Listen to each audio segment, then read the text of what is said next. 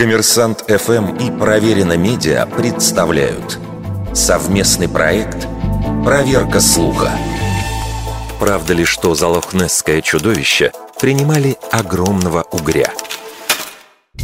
В сентябре 2019 года ученые из университета Атага в Новой Зеландии опубликовали результаты исследования шотландского озера Лохнесс.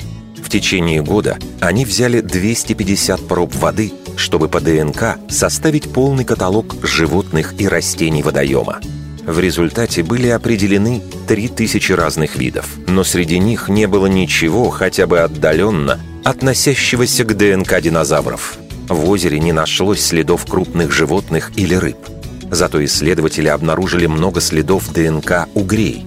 Руководитель группы ученых Ник Гиммел предположил, что существо, которое считается лохнесским чудовищем, могло быть угрем-переростком. Но эта версия далеко не единственное правдоподобное объяснение феномена Несси. Например, в 2005 году палеонтолог Нейл Кларк сопоставил свидетельства встреч с монстром и графики путешествий бродячих цирков в районе озера, придя к выводу, что люди видели не динозавров, а купающихся слонов.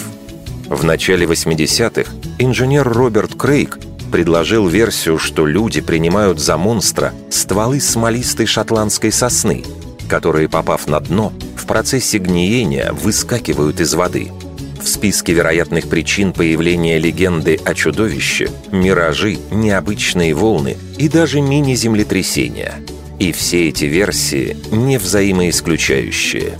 Ну и, конечно, не нужно забывать о сознательных фальсификациях – Самый знаменитый снимок лохнесского чудовища, сделанный Кеннетом Уилсоном в 1934 году, был разоблачен лишь 60 лет спустя, когда в фабрикации свидетельства признались двое его сообщников. Вердикт. Это не точно.